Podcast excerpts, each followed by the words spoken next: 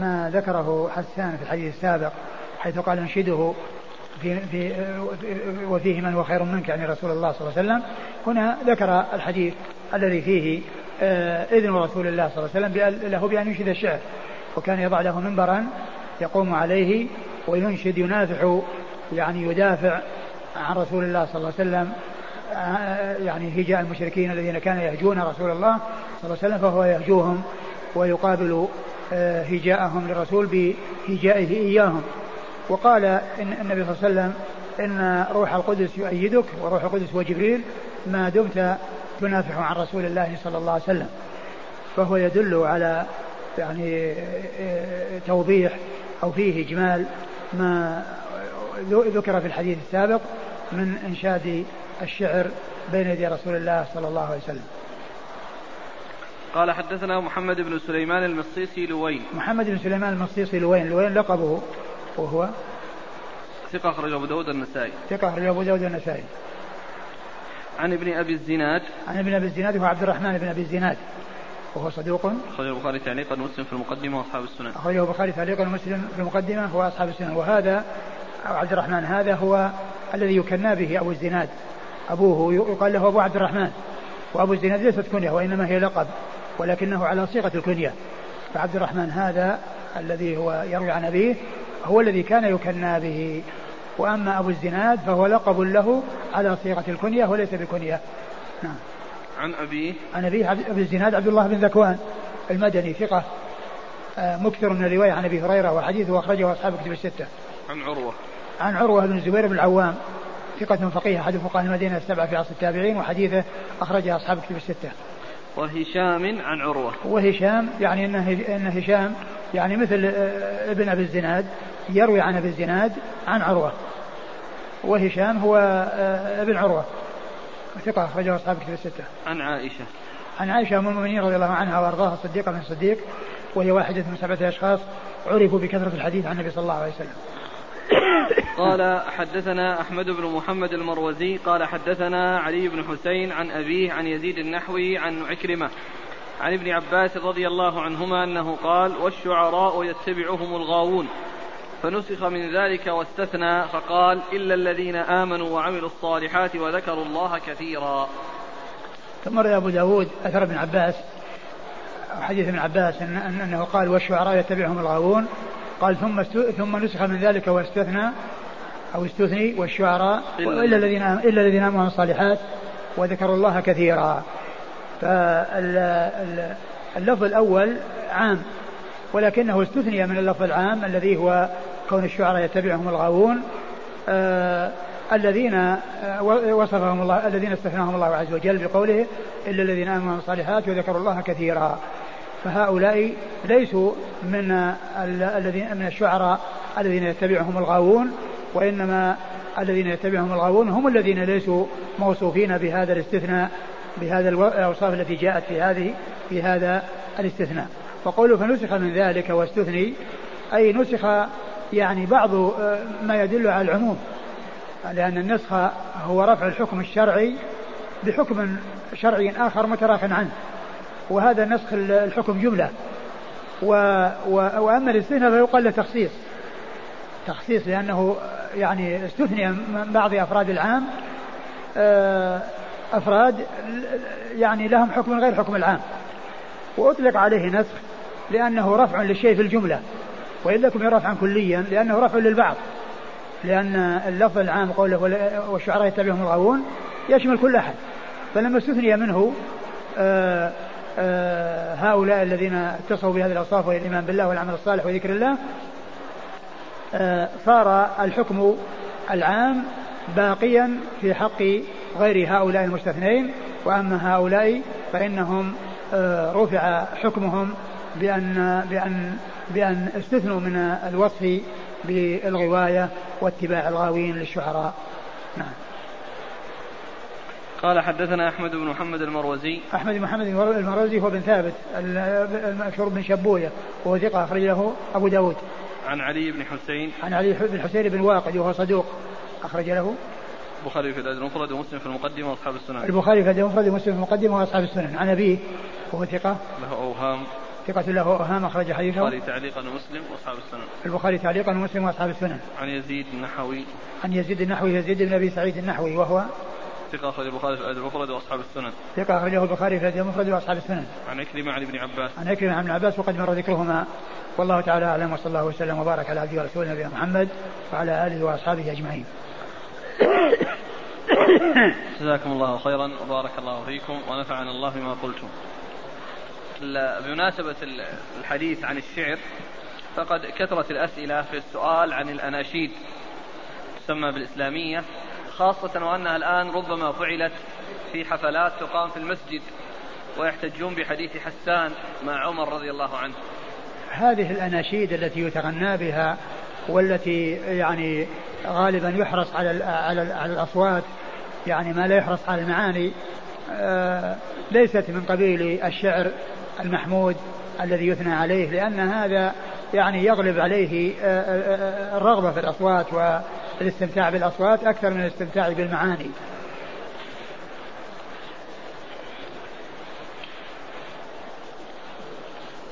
يقول صليت وكان في ثوبي دم وهذا الدم كان من رجلي فهل صلاتي صحيحة؟ الإنسان إذا صلى وهو على وهو يعني آه، آه، يعني في آه، ثوب في ثوبه نجاسة ولم يعلم بعد إلا بعد فراغ الصلاة فإن صلاته صحيحة.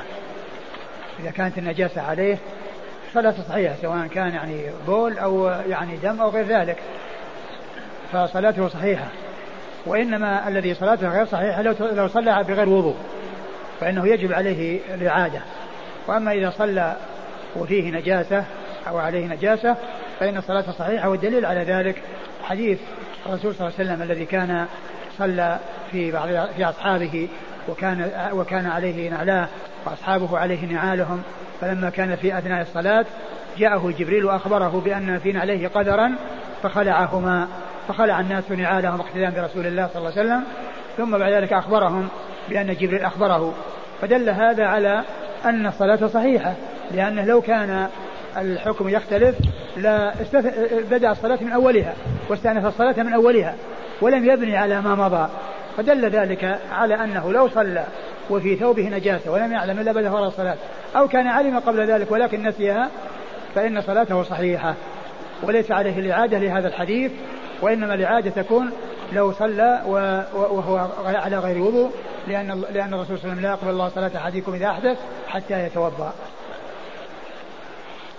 يقول هل صحيح أن النبي صلى الله عليه وسلم أهدى بردته لكعب بن زهير وهل قصيدة البردة صحيح ما جاء في سببها قصيدة إيش؟ قصيدة البردة أي قصيدة البردة؟ قصيدة كعب بن زهير؟ يعني لكون هدى له بردة ما أدري عن فوت البردة ولكن قصيدة كعب بن زهير يعني مشهورة. والشيخ حماد الأنصاري رحمه إسماعيل الأنصاري رحمه الله كتب فيها رسالة خاصة عن حول قصيدة يعني يعني كعب بن زهير ويعني إسنادها وأن أنه ألقاها بين يدي الرسول صلى الله عليه وسلم. ويعني آه، ذكر ما يتعلق بها من الأسانيد والأحاديث ويعني ما يتعلق بها. وأما قضية الوردة ما أعرف ما أذكر عنها شيئا. هل يصح القول بأن القرآن كالسحر؟ آه القرآن هو خير الكلام وأفصح الكلام وأبلغ الكلام ولكن لا يوصف بهذا الوصف لأن السحر يعني كما هو معلوم يعني يحمد ويذم فيه حمد وذم والقرآن كله حمد لا ذم فيه. خير الكلام ما قل ودل حديث هذا كلام مشهور. أقول هذا كلام مشهور ما أدري عن كونه حديث أو غير حديث. أقول هذا من الحكم المشهورة لكن لا أدري هل فيها حديث أو ليس فيها حديث. العي أو العي من وباقيه قال الكلام ما قل ودل ولم يكثر فيمل. العي من الإيمان والفصاحة من النفاق. العين؟ من الإيمان. العين من الإيمان؟ نعم. والفصاحة من النفاق. يعني حديث في هذا؟ يسأل يقول صحيح إيش معنى كلمة العين من الإيمان؟ العين من الإيمان إيش معناها؟ إيش معنى العين من الإيمان؟ لا أدري يعني عن لا أدري عن مع على على عن لا أدري عن معناه ولا عن حكمه. جزاكم الله خيرا وبارك الله فيكم ونفعنا الله ما قلت بسم الله الرحمن الرحيم الحمد لله رب العالمين والصلاة والسلام على عبد الله ورسوله نبينا محمد وعلى آله وصحبه أجمعين أما بعد قال الإمام أبو داود السجستاني رحمه الله تعالى باب ما جاء في الرؤيا. قال حدثنا عبد الملك عبد الله بن مسلمة. قال حدثنا عبد الله بن مسلمة عن مالك عن إسحاق بن عبد الله بن أبي طلحة عن زفر بن صعصعة عن أبيه عن أبي هريرة رضي الله عنه أن رسول الله صلى الله عليه وعلى آله وسلم كان إذا انصرف من صلاة الغداة يقول هل رأى أحد منكم الليلة رؤيا ويقول إنه ليس يبقى بعدي من النبوة إلا الرؤيا الصالحة؟ بسم الله الرحمن الرحيم. الحمد لله رب العالمين. وصلى الله وسلم وبارك على عبده ورسوله نبينا محمد وعلى آله وأصحابه أجمعين. أما بعد فيقول الإمام أبو داود السجستاني رحمه الله تعالى باب ما جاء في الرؤيا. والرؤيا هي ما يحصل في المنام أو بعض ما يحصل في المنام لأن الذي يحصل في المنام رؤيا وحلم. والحلم هو الذي من تلعب الشيطان بالإنسان وهو الذي يقال له أضغاث أحلام والرؤيا هي التي تدل على شيء وتشير إلى شيء وتعبر. بخلاف الحلم فإنه لا يعبر. والرؤيا التي يراها النائم في منامه منها ما يكون تأويلها مطابقا للمرء في المنام ومنها ما يكون على ضرب المثال. وقد جاء في رؤيا الفتيين اللذين كان مع مع كان مع يوسف عليه الصلاة والسلام في السجن والذين طلب من يوسف عليه السلام أن يعبر لهم الرؤيا.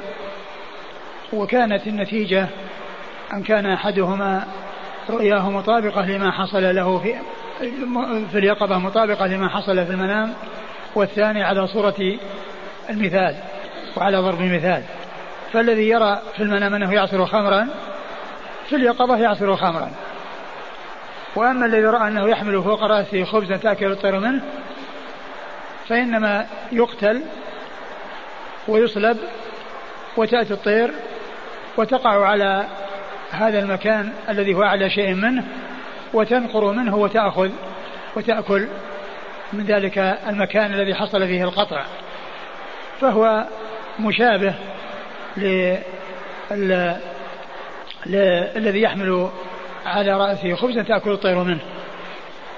فالأول الذي يعصر خمرا رؤياه مط... تفسيرها وتأويلها مطابق للمرء والثاني تأويلها ليس مطابقا للمرء وإنما هو على صورة أو على إنما هو تمثيل.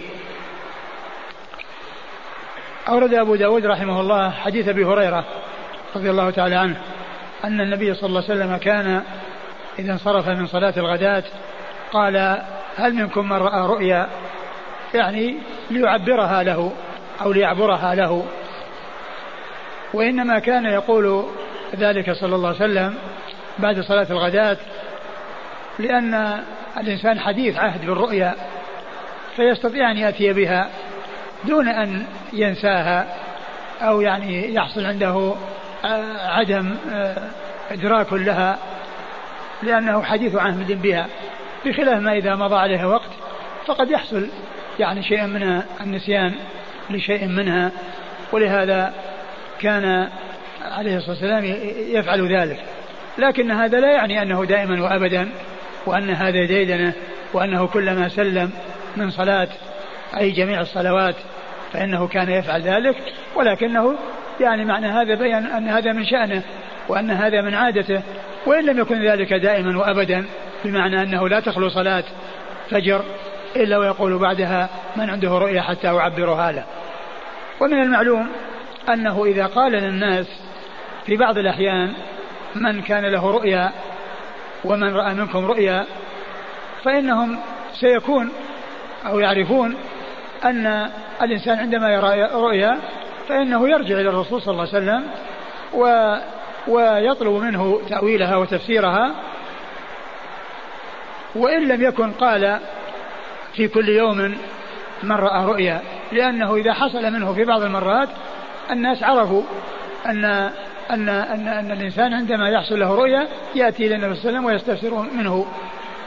ولكن لا يدل هنا لفظ كان على الدوام والاستمرار وأنه لا يتركه أبدا بل هذا فعله دائما وهذا قوله دائما أي أنه يقول من رأى رؤيا من رأى منكم رؤيا البارحة. قال من رأى منكم رؤيا. كان إذا انصرف من صلاة الغداة يقول هل رأى أحد منكم الليلة رؤيا؟ ويقول إنه ليس يبقى بعدي من النبوة إلا الرؤيا الصالحة. وقال إنه ليس يبقى بعدي من النبوة إلا الرؤيا الصالحة. وليس مع ذلك أن النبوة باقية.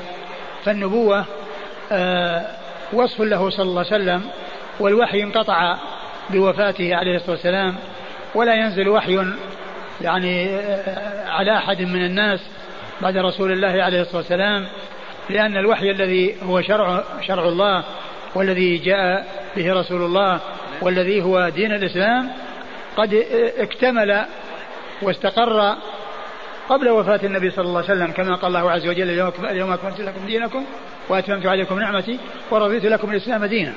فليس هناك شيء يأتي بعد رسول الله صلى الله عليه وسلم وليس هناك تشريع يأتي بعد رسول الله عليه الصلاة والسلام.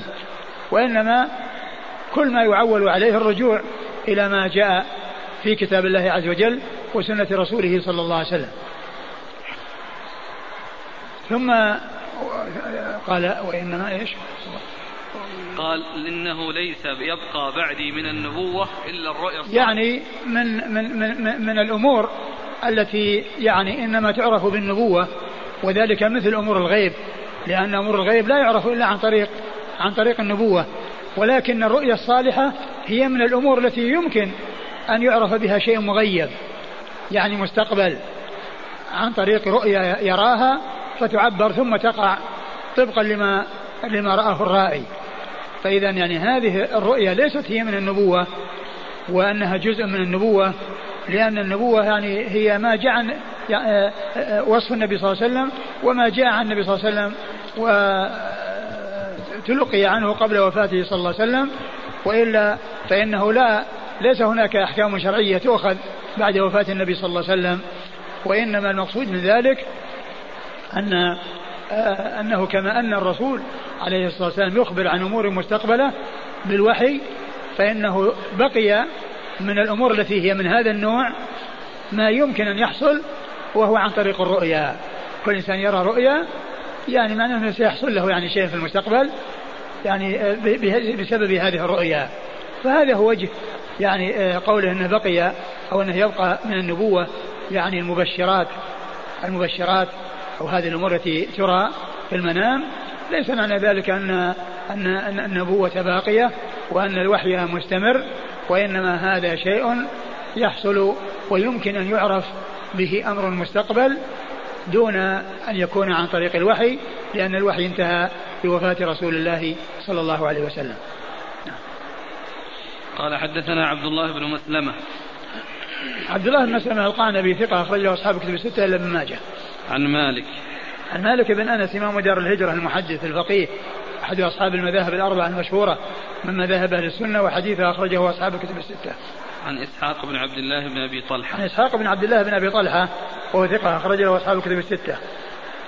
عن زهر بن صعصعة. عن زفر بن صعصعة وهو ثقة أخرجه أبو داود والنسائي ثقة أخرجه أبو داود والنسائي عن صعصعة أبيه صعصعة وهو ثقة أخرجه صعصعة بن بن مالك. صعصعة بن مالك وهو ثقة أخرج له أبو داود. أبو داود. عن أبي هريرة. عن أبي هريرة عبد الرحمن بن صخر الدوسي رضي الله عنه صاحب رسول الله صلى الله عليه وسلم وأكثر أصحابه حديثا على الإطلاق رضي الله عنه وأرضاه. يقول السائل ما مناسبة الباب بكتاب الأدب؟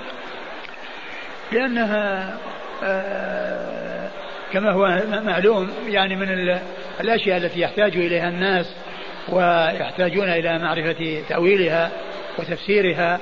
يعني ألحق وأدخل في الأدب. ومن ومن العلماء من يخصها بكتاب مثل البخاري فإنه أتى بكتاب التعبير. أتى بكتاب التعبير وهو خاص بالرؤيا وما يتعلق بالرؤيا.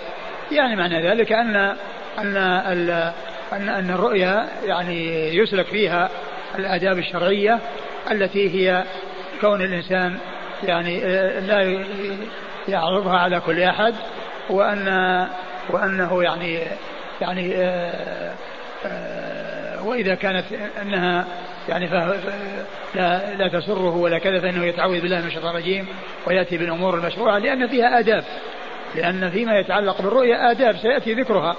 كونه يعني ينفث يبصق عن عن يساره ويعني ويتعوذ بالله من الشيطان الرجيم ويعني أو يصلي أو ما إلى ذلك من الأشياء التي لأنها مشتملة على آداب.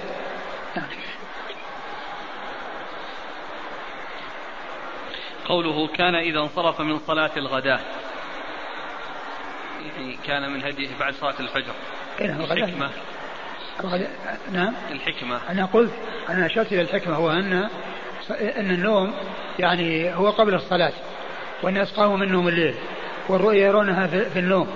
فكان يعني يقولهم بعد صلاة الغداة لأن لأنهم يكونوا حديث عهد في الرؤيا. ما دام أن الإنسان يعني متقنها وعارفها تماما فإنه يستطيع أن يأتي بها دون أن يمضي عليها وقت فيتفلت منه شيء منها. آه، بعض المفسرين للرؤى يقولون إن هذا الحديث دليل أن الرؤيا التي تكون قبل الفجر بقليل تكون حق. أما التي في النهار أو في الليل قبل دخول الفجر فإنها لا تعبر وليست بشيء. ليس ليس هذا بصحيح بمعنى أنه ما في رؤيا تعبر إلا ما كانت في الليل وأن الذي يكون في النهار لا يعبر ما ما هناك شيء يدل عليه. لكن لما كان النوم معروف إنه في الليل والله جعل الليل سكن وهذا محل النوم والأصل أن النوم في هذا الوقت والنهار الأصل فيه أنه مع الناس في معاش وقد يحصل النوم وقد يحصل فيه رؤيا لكن لأن هذا هو الأصل والغالب وأن أن الناس يعني ينامون في الليل والله جعل الليل سكنا والنهار معاشا ينتشرون فيه للبحث للرزق وقد يحصل منهم نوم لكن جرى الحكم على هذا الغالب الذي هو بعد الذي هو بعد النوم نوم الليل. هل كل عالم يستطيع التعبير أم يخص الله بعض الناس بهذا الأمر؟ ليس كل عالم يستطيع التعبير. ومن الناس من يهتم به ويعنى به ومنهم من لا يشغل نفسه فيه. نقول تعبير الرؤى كسبي يعني ممكن يتعلمه الإنسان أو هو توفيق وإلهام. والله الذي يبدو أنه استنتاج استنتاج واستنباط لأن أحيانا يكون ال يعني ال التعبير يكون من اللفظ من الألفاظ نفسها يؤخذ منها التعبير. مثل كما سيأتي عقبة بن رافع وأكلوا من تمر بن طاب والرسول فسره بالعقبة بعقبة أنه العقبة لنا والرافع الرفعة لنا وتمر بن طاب أن ديننا كمل وطاب فقد يؤخذ التعبير من نفس اللفظ. يعني مو معناه أنها قضية يعني قضية يعني شيء آه، يلهمه الإنسان يعني ولا يلهمه غيره لأن من الناس من من يعنى بهذا الشيء فيحرص عليه فيكون عنده بالميران والاستمرار التأمل في الأمور أن يعبر هذا بكذا وهذا بكذا. لكن لا يعني ذلك أن أن أن أن شيء يقذف في قلبه دون أن يتأمل بل في تأمل. جاء عدد من الأسئلة في كيفية التفريق بين الرؤيا والحلم. الرؤيا الحلم يعني غالبا يكون الإنسان يفكر في شيء ومهموم في شيء فيأتي في منامه. هذا في الغالب من أضغاث الأحلام إنسان مهموم في شيء ودائما يفكر في شيء وإذا نام جاءه ذلك الشيء الذي يفكر فيه. غالبا هذا جاء نتيجة لاهتمامه وانشغال باله. فهذا يكون من قبيل أضغاث الأحلام وكذلك أيضا الأشياء التي يعني آه، آه، لا تعقل مثل قصة ذاك الرجل الذي جاء إلى النبي صلى الله عليه وسلم وقال رأيت أن رأسي انقطع وتدحرج أمامي وصرت ألحقه يلحق رأسه وقد انقطع وصار يتدحرج أمامه يعني وهو يتابعه ليلحقه فقال لا يلعب عليك الشيطان أو يعني هذا من تلاعب الشيطان بك.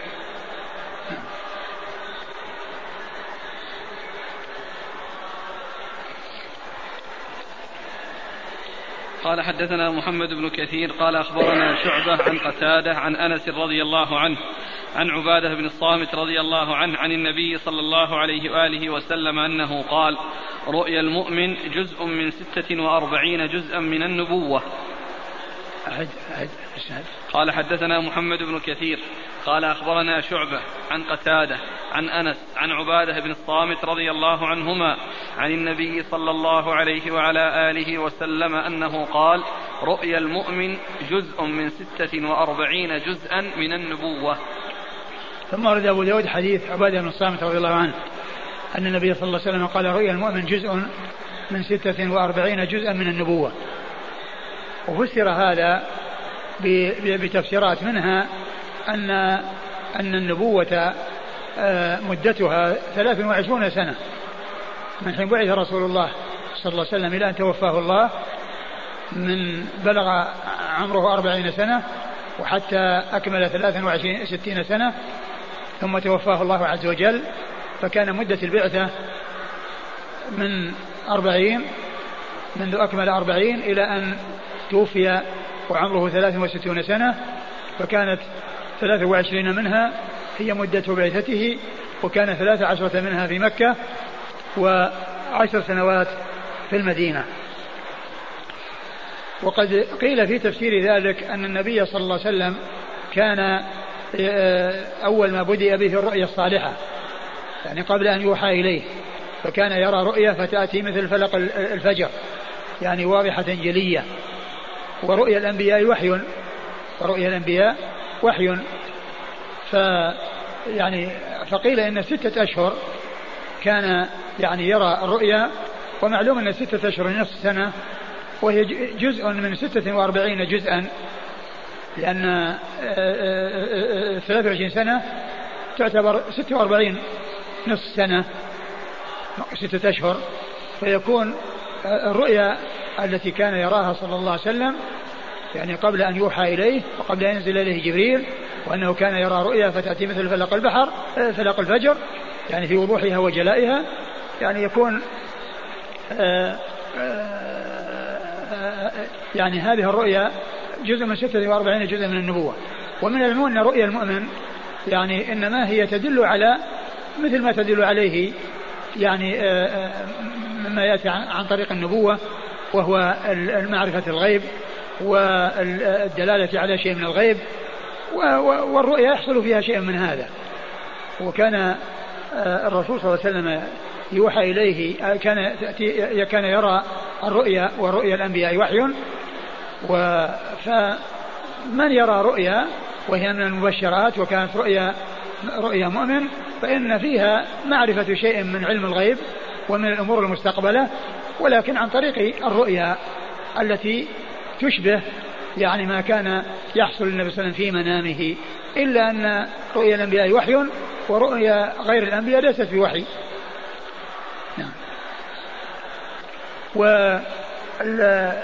والمعنى الثاني هو الذي أشرت إليه. يعني من ناحية أن أن معرفة شيء من الأمور المستقبلة المغيبة عن طريق الرؤيا. وكان مثل ذلك لا يعرف إلا عن طريق النبوة. حيث يخبر النبي صلى الله عليه وسلم عن مستقبلة فتقع طبقا لما طبقا لما أخبر به. وقد يرى المؤمن في منامه رؤيا ثم يقع هذا الذي رآه طبقا لما رآه في المستقبل. فيكون معناه أنه حصل على معرفة شيء من الغيب أو مما هو مغيب في المستقبل وعرف عن طريق الرؤيا. نعم. قال حدثنا محمد بن كثير محمد بن كثير العبدي ثقة أخرج له أصحاب الكتب الستة. عن شعبة عن شعبة بن الحجاج الواسطي ثقة أخرج له أصحاب الكتب الستة. عن قتادة قتادة بن دعامة السدوسي البصري ثقة أخرج له أصحاب الكتب الستة. عن أنس عن أنس بن مالك رضي الله عنه خادم رسول الله عليه الصلاة والسلام وأحد السبعة المعروفين بكثرة الحديث عن النبي عليه الصلاة والسلام عن عبادة بن الصامت رضي الله عنه وحديثه أخرجه أصحاب في الستة والحديث من رواية صحابي عن صحابي يقول السائل ما هي أجزاء النبوة؟ آه الحديث يعني آه قال جزء من ستة وأربعين جزءا. ونحن قلنا أن آه كما ذكر العلماء أن, أن, أن مدة البعثة 23 سنة وهي تنقسم إلى 26 جزءا يعني كل جزء نصف سنة. فإذا الرسول صلى الله عليه وسلم كان يأتيه تأتيه الرؤيا قبل أن ينزل عليه جبريل ثم تقع طبقا لما رآه صلى الله عليه وسلم. والمؤمن يرى يعني الرؤيا في منامه ثم تقع طبقا لما رآه في منامه فهي كانت تشبه ما حصل عن طريق النبوة من جهة أن النبي صلى الله عليه وسلم يرى في منامه شيء ثم يقع في المستقبل طبقا لما رآه والمؤمن يرى آه، شيئا في منامه فيقع طبقا لما يراه. يعني أنها تشبه هذا الجزء وإلا فإنها ليست جزءا من النبوة. لأنه آه، آه، النبوة يعني مثل ما جاء في الحديث الأول. إشكال إشكال إنه ليس يبقى بعدي من النبوة إلا الرؤيا الصالحة. نعم يبقى من النبوة يعني مما يعني يشبه ما جاء عن طريق النبوة الذي هو معرفة أمر مستقبل وأمر مغيب في المستقبل يأتي عن طريق الرؤية الصالحة. يفيد الأخ بأن البخاري رحمه الله باء عنده باب الرؤيا في النهار. نعم. وذكر حديث أم حرام في حديث الملوك الذين هم على الأسرة. ليش؟ عندما قال إي نعم نعم صح. قضية أم حرام. إي نعم. نعم.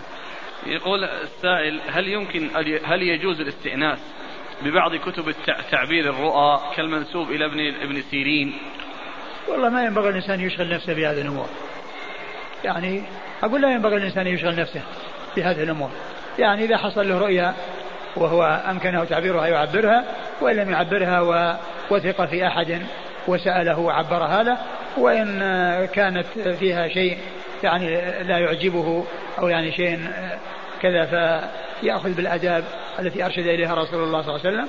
وأما إن أشغل نفسه في الرؤى وتعبيرها يمكن أن يشتغل بذلك عن غيره مما هو أهم منه.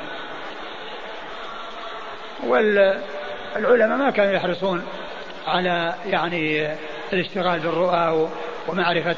يعني يمكن الإنسان يعني يستنتج ويفهم مثل ما عمل ابن القيم رحمه الله في كتابه إعلام الموقعين فإنه عندما جاء عند ذكر التشبيه والقياس ذكر أن أن الرؤيا أن الرؤى تعرف عن طريق التشبيه وعن طريق القياس. ثم ذكر جملة من الرؤى في كتابه أيام واقعين آه، آه، بناء على أخذ آه، الحاق الشبيه بالشبيه والنظير بالنظير. يعني وذلك في شرح كتاب أبي موسى كتاب عمر بن الخطاب إلى أبي موسى الأشعري لأن عمر رضي الله عنه كتب إلى موسى الأشعري كتابا في القضاء يجي صفحة واحدة وشرح ابن القيم في مجلد من إعلام الموقعين وكان يعني من جملة ما جاء فيه أتى بأمثال القرآن. الأمثال ضربت في القرآن من أوله إلى آخره. وتكلم على تلك الأمثال. ثم في الآخر تكلم على الرؤى والاستنتاج وأن أن تعبير الرؤى يكون عن طريق عن طريق الأمثال وضرب الأمثال. وأنه يمكن أن يعرف تعبير الرؤى بذلك. وذكر كلاما كثيرا حول تعبير الرؤى في آه، آه، في ذلك الموضوع لكن كل إنسان يعني ينشغل ويشتغل بالرؤى وتعبير الرؤى يعني قد يشغله الإنسان يعني يروح يبحث ويقرأ ويشغل هذا ويشغل هذا ويشغل المعبر. ولهذا نجد الآن يعني بعض المعبرين الذين تصدوا للتعبير يعني سوقهم رائجة ويعني الناس آه، يشغلونها أكثر ما يشغلون العلماء في مسائل في مسائل الدين وفي مسائل الفقه والأمور التي يحتاجون إليها في أمور دينهم. وما أكثر من يسأل عن الرؤيا يتصل بالتلفون بيسأل عن الرؤيا أنا عندي جواب واحد وأني ما أعرف تعبير الرؤيا إذا سألني أحد آه، أقول خلاص يعني قلب قصة ثلاثة قصة. أقول لا تقصها علي أنا لا ما أعرف تعبير الرؤيا ما ما أريد أن لا أريد أن أبحث ولا أريد أن أشغل نفسي بتعبير الرؤيا وكيف يكون. أذكر الشيخ ابن عثيمين رحمه الله سمعته مرة من المرات يعني في الإذاعة في سؤال يعني يعني نور على الدرب سألته واحدة قالت رأيت أن لي لسانين. قال أنا ما أعرف تعبير الرؤيا لكن قد يكون عندك لغتين لأن اللغة يعني اللسان يقال له يطلق عليه لغة.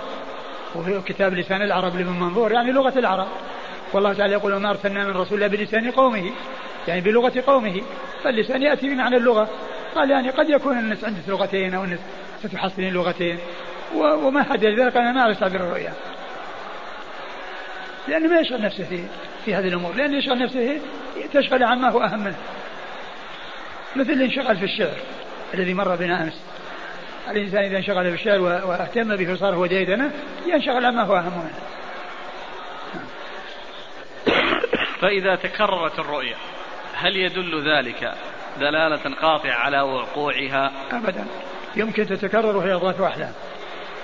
وغالبا ما يكون يعني مثل ما قلت آه، التفكير هذه. إنسان مهموم في شيء يفكر في شيء ويراه باستمرار.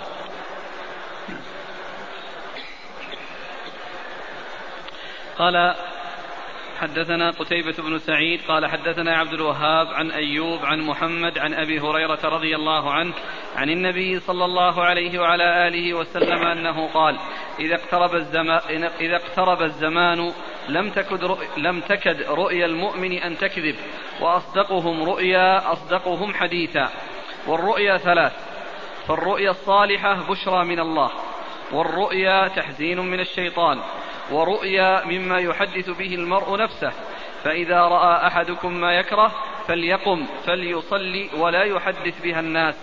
قال وأحب القيد وأكره الغل والقيد ثبات في الدين. قال أبو داود إذا اقترب الزمان يعني إذا اقترب الليل والنهار يعني يستويان. ثم ورد أبو داود حديث أبي هريرة. أبي هريرة رضي الله عنه. أن النبي صلى الله عليه وسلم قال إذا اقترب الزمان لم تكن رؤيا المؤمن تكذب. وفسر اقتراب الزمان كما فسره أبو داود إذا استوى الليل والنهار.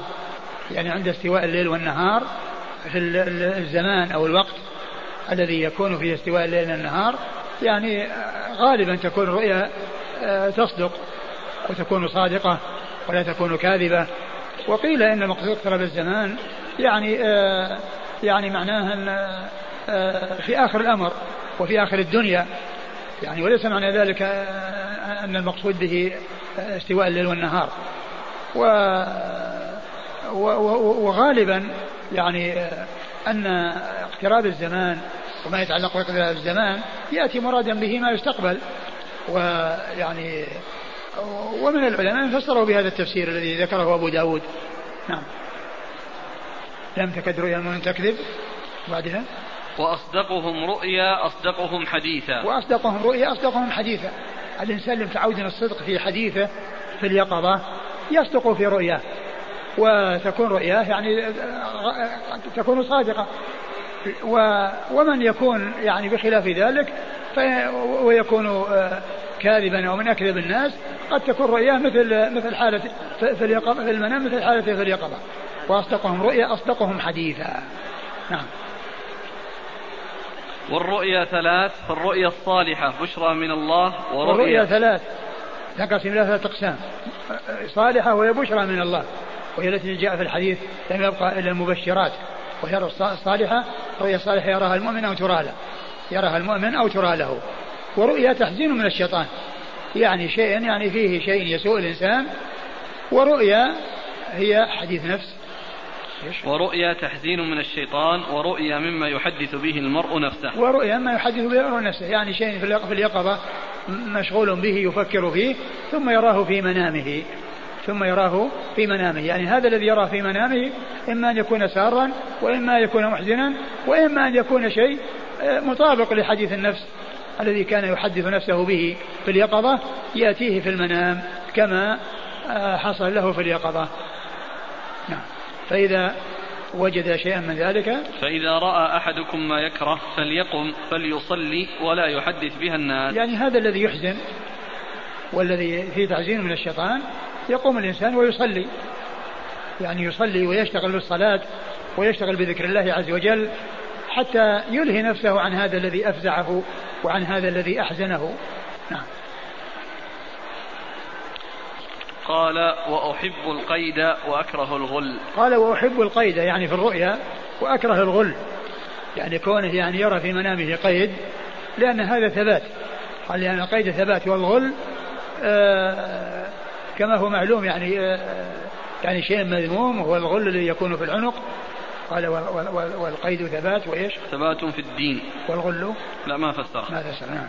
قال أبو داود إذا اقترب الزمان يعني إذا اقترب الليل والنهار يعني يستويان.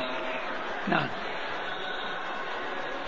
بنعلق في للمعبرين أو أن جماعة المعبرين قالوا أنه استوى الليل والنهار أنه يعني يكون قيل هو اقتراب الساعة. نعم.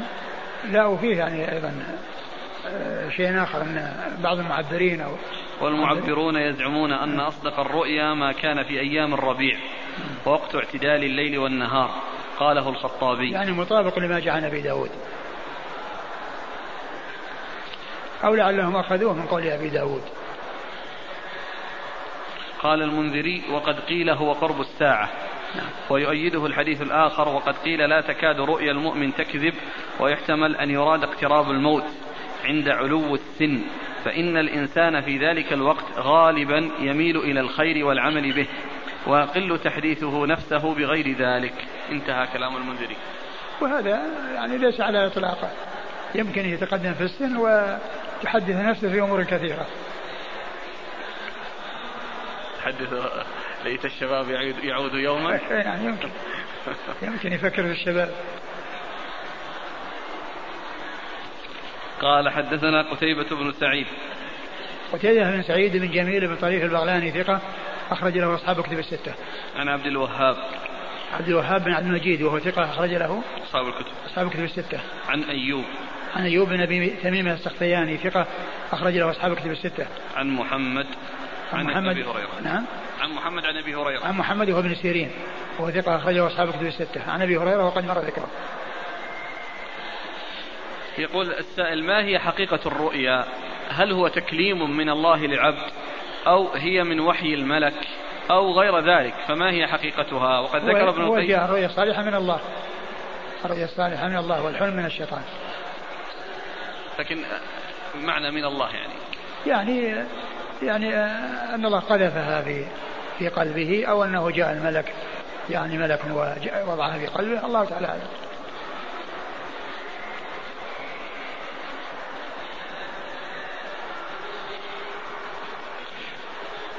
اشتهر عند الناس أن الرؤيا على ما عبرت عليه فإن كان أول من عبرها عبرها بأمر سيء وقعت على ما هي عليه هو سيأتي هذا ولكن يعني كما هو معلوم حديث أبي بكر وقصة يعني الظلة التي تنطف سمنا وعسلا وكان يعني هو أول من عبرها ومع ذلك الرسول قال أصلت شيئا وأخطأت شيئا. قوله ولا يحدث بها الناس يقول السائل التحريم. ولا يحدث بها الناس لأنه يعني آه، إذا كان شيء يسوء يعني إذا كان شيء يسوء قد يفسر يعني بشيء يعني يسوء وقد يفرح يعني أحد عليه بسوء.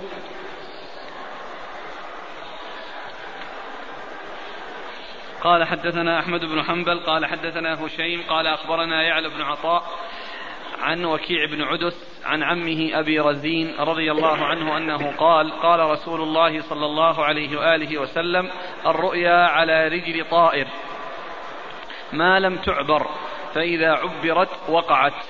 قال وأحسبه قال ولا تقصها إلا على واد أو ذي رأي.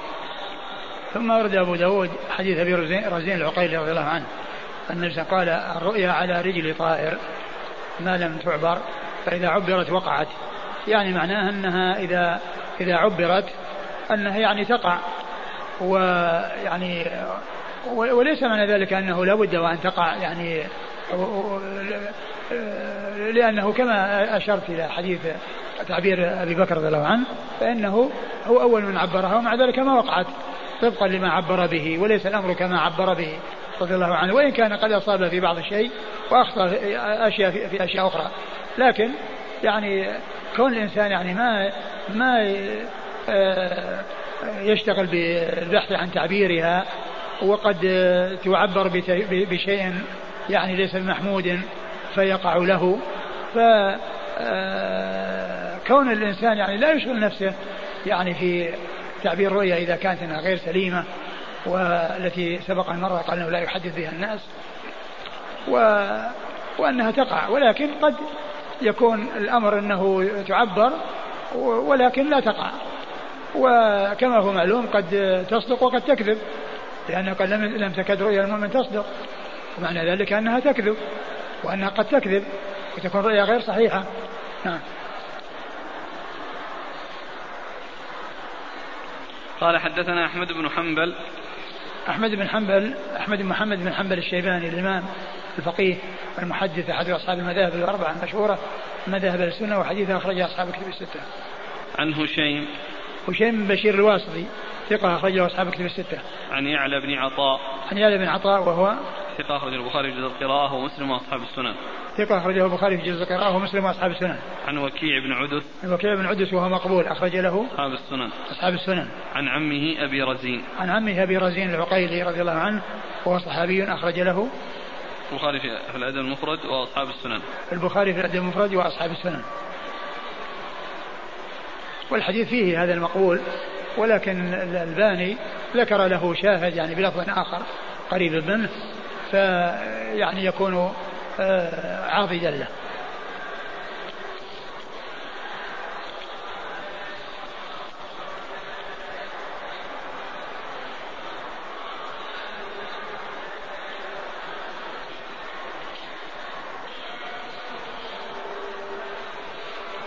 نقول هل يستفاد من هذا الحديث أن الرؤيا إذا لم تعبر لا تقع لقوله على رجل طائر ما لم تعبر فإذا عبرت وقعت؟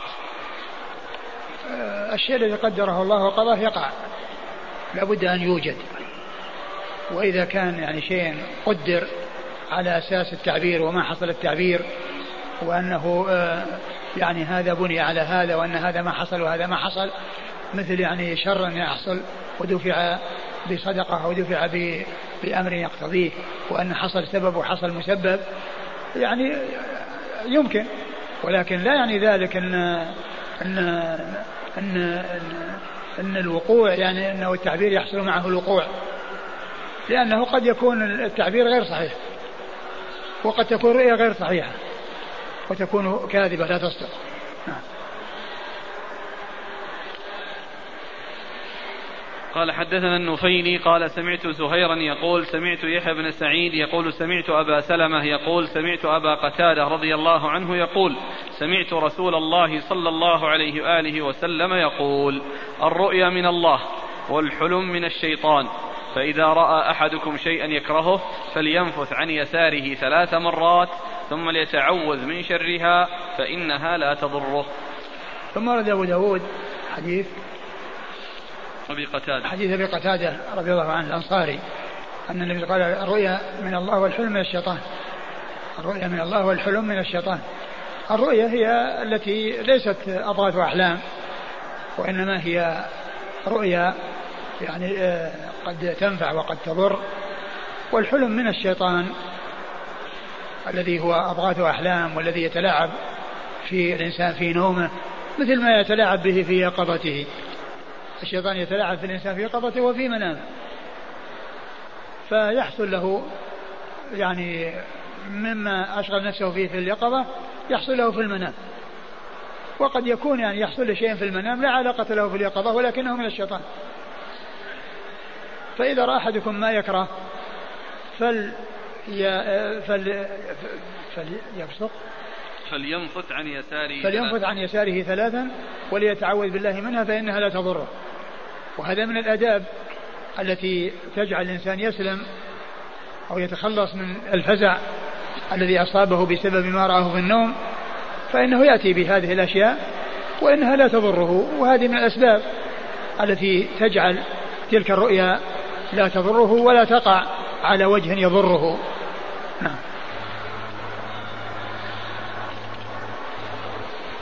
قال حدثنا النفيلي النفيلي عبد الله بن محمد النفيلي ثقة أخرجه البخاري وأصحاب السنن عن الزهير عن زهير بن معاوية ثقة أخرجه أصحاب الكتب الستة. عن يحيى بن سعيد. عن يحيى بن سعيد الأنصاري ثقة أخرجه أصحاب الكتب الستة. عن أبي سلمة. عن أبي سلمة بن عبد الرحمن بن عوف ثقة أخرجه أصحاب الكتب الستة. عن أبي قتادة. عن أبي قتادة الحارث بن ربعي رضي الله عنه صاحب رسول الله عليه الصلاة والسلام وحديثه أخرجه أصحاب الكتب الستة وهذا حديث مسلسل بصيغة سمعت لأن كل واحد من الرواة إلا إلا شيخ أبي داود. نعم إلا شيخ أبي داود. والباقون كلهم يقول كل واحد سمعت فلان يقول سمعت فلان يقول سمعت فلان يقول إلى آخر الحديث.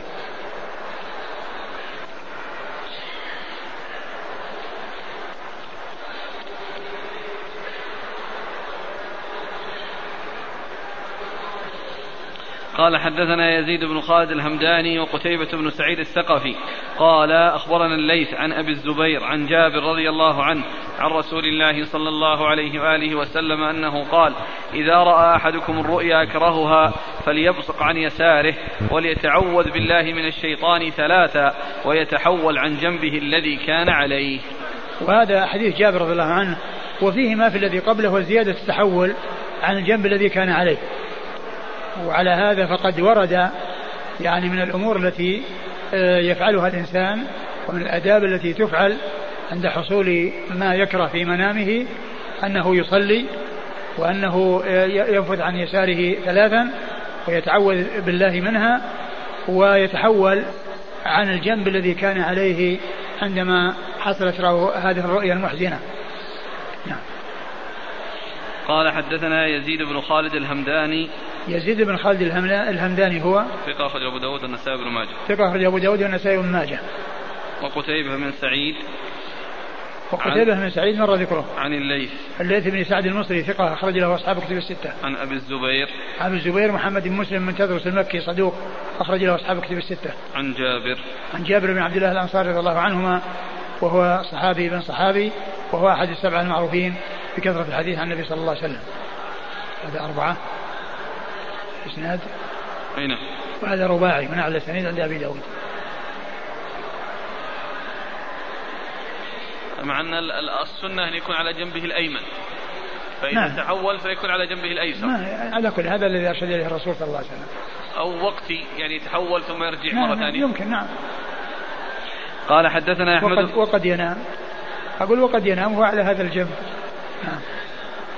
قال حدثنا أحمد بن صالح قال حدثنا عبد الله بن وهب قال أخبرني يونس عن ابن شهاب قال أخبرني أبو سلمة بن عبد الرحمن أن أبا هريرة رضي الله عنه قال سمعت رسول الله صلى الله عليه وآله وسلم يقول من رآني في المنام فسيراني في اليقظة أو لكأنما رآني في اليقظة ولا يتمثل الشيطان بي. ثم أبو داود حديث أبي هريرة أن النبي صلى الله عليه وسلم قال من رآني في المنام فسيراني في اليقظة. أو أو أو لكأنما رآني أو, فك أو فكأنما رآني بي فإن الشيطان لا يتمثل بي. وقوله آه من رآني في المنام فسيراني في اليقظة هذا يحمل على يعني أمرين. إن كان في زمانه صلى الله عليه وسلم وقد وكان لم يره ثم رآه في المنام فإنه آه، قد ييسر الله له أن يراه ثم يرى أن ما رآه في المنام مطابق لما رآه في اليقظة. وهذا في من كان في زمانه عليه الصلاة والسلام. أسلم إنسان أسلم ولم يلقى النبي صلى الله عليه وسلم ولم يره عليه الصلاة والسلام ولكنه رآه في المنام. فيتيسر له أن يراه وأن يهاجر إليه أو يلتقي به في حجته حجة الوداع أو أي مكان يلقاه فيه فيكون ما رآه في المنام مطابقا لما رآه في اليقظة. أو فكأنما رآني يعني معناه أنه يعني بمثابة من رآني. وذلك أن الشيطان لا يتمثل به. أي لا يتمثل به على هيئته التي يعرفها أصحابه. وإلا كون الشيطان يأتي ويقول إنه رسول الله ويكون على هيئة لا ليست هي هيئته صلى الله عليه وسلم هذا ليس رسول الله عليه الصلاة والسلام. فلو أن إنسانا رأى في المنام شخصا قزما أو رأى شخصا عملاقا أو رأى شخصا ليس له لحية أو رآه على هيئة خبيثة قبيحة لا تليق بالرسول صلى الله عليه وسلم هذا ليس رسول الله عليه الصلاة والسلام. وإنما آه يكون آه آه تكون الرؤيا مطابقة إذا كانت على الهيئة التي وصفها أصحاب رسول الله أو التي يعرفها أصحاب رسول الله. وقد ذكر الترمذي في الشمائل أورد حديثا أو أثرا عن ابن عباس أن رجلا جاء إلى ابن عباس وقال له إني رأيت النبي صلى الله عليه وسلم في المنام هو من التابعين. فقال له صف لنا هذا الذي رأيت. صف لنا هذا الذي رأيت. فوصفه. قال لو كنت رأيته كما رأيناه ما زدت على هذا الوصف شيئا. لو كنت رأيته كما رأيناه لما زدت على هذا الوصف يعني معناه أن رؤياك مطابقة للذي نعرفه من هيئته ومن صفته ومن آه، صفاته الخلقية صلوات الله وسلامه وبركاته عليه. فتكون رؤيا مطابقة. ولهذا يعني لا يقال إن من رأى النبي صلى الله عليه وسلم خلاص يعني رآه. لا يمكن إنه رأى شخصا ليس هو رسول الله. والشيطان لا يتمثل به على هيئته وقد يتمثل به على هيئة أخرى. يعني كون يأتي الإنسان بهيئة يعني ليست هيئة الرسول ويقول أنه الرسول يمكن أن يحصل. يمكن يحصل ولكن الذي لا يمكن أن يحصل أنه لا يأتي على هيئته التي هي هيئته صلى الله عليه وسلم. الشيطان لا يتمثل به على هيئته ولكن كونه يأتي على هيئة أخرى يعني يرى على هيئة مزرية هيئة قبيحة هيئة غير لائقة يراه على غير أوصافه الخلقية التي كان عليها صلى الله عليه وسلم هذا لا يقال له انه لا يقال إنه رسول الله صلى الله عليه وسلم. وكذلك أيضا من رآه يعني كما جاء في بعض الأحاديث من رآني فقد رآني يعني معناه أنه رآه على هيئته. من رآه في على هيئته في المنام فقد رآه لأن تلك هي هيئته. وقوله سيراني أيضا يمكن أن يفسر بأنه يراه بعد الموت. ويراه في الدار الآخرة ويعني ويكون يعني آه، رؤيته حق. وتكون رؤيته حق. نعم. قال حدثنا أحمد بن صالح. أحمد بن صالح المصري ثقة أخرج حديث البخاري وأبو داود والترمذي في الشمائل. عبد الله بن وهب. عبد الله بن وهب المصري ثقة فقيه أخرج له أصحاب كتب الستة. عن يونس. عن يونس بن يزيد الأيلي ثقة أخرج له أصحاب كتب الستة. عن ابن شهاب.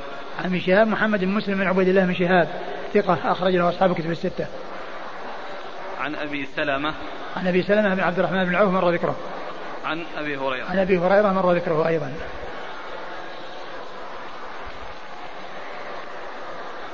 يفسر البعض هذا الحديث على أن من رأى النبي صلى الله عليه وسلم في المنام فإنه سيراه في اليقظة يعني في الجنة. فهي بشارة للمؤمن. هل هذا صحيح؟ والله أقول عسى أن يكون ذلك صحيحا. ومعلوم أن المؤمنين كلهم سيدخلون الجنة. ولا ولا يحرم الجنة إلا الكفار. ومعلوم أن كل مسلم وإن ارتكب من الذنوب ما ارتكب وشاء الله أن يعذبه ويدخله النار فإنه يعذب فيها ولكنه لا بد وأن يؤول أمره إلى الجنة وأن يكون من أهل الجنة. ولا يبقى في النار إلا الكفار. وكل مسلم وكل مؤمن فإنه يكون في الجنة إما في أول الأمر وإما في آخر الأمر.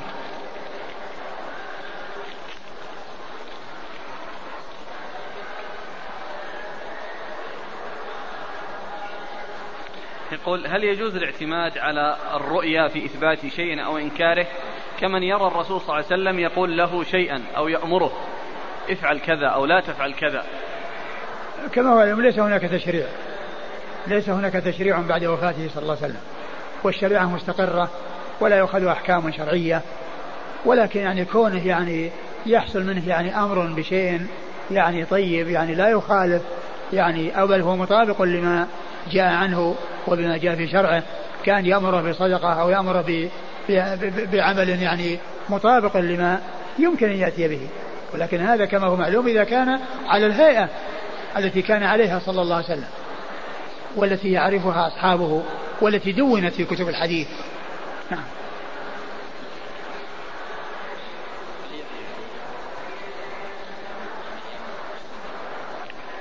الصدقة كما مأمور بها في كل وقت وحين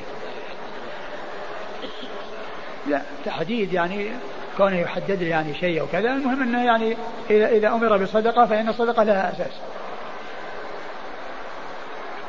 فمثلا هذا يقول لكنه لا شيء يعني ليس في الشريعة ولا يتفق مع الشريعة هذا يعني لا يعتبر رسول ليس رسول الله صلى الله عليه وسلم.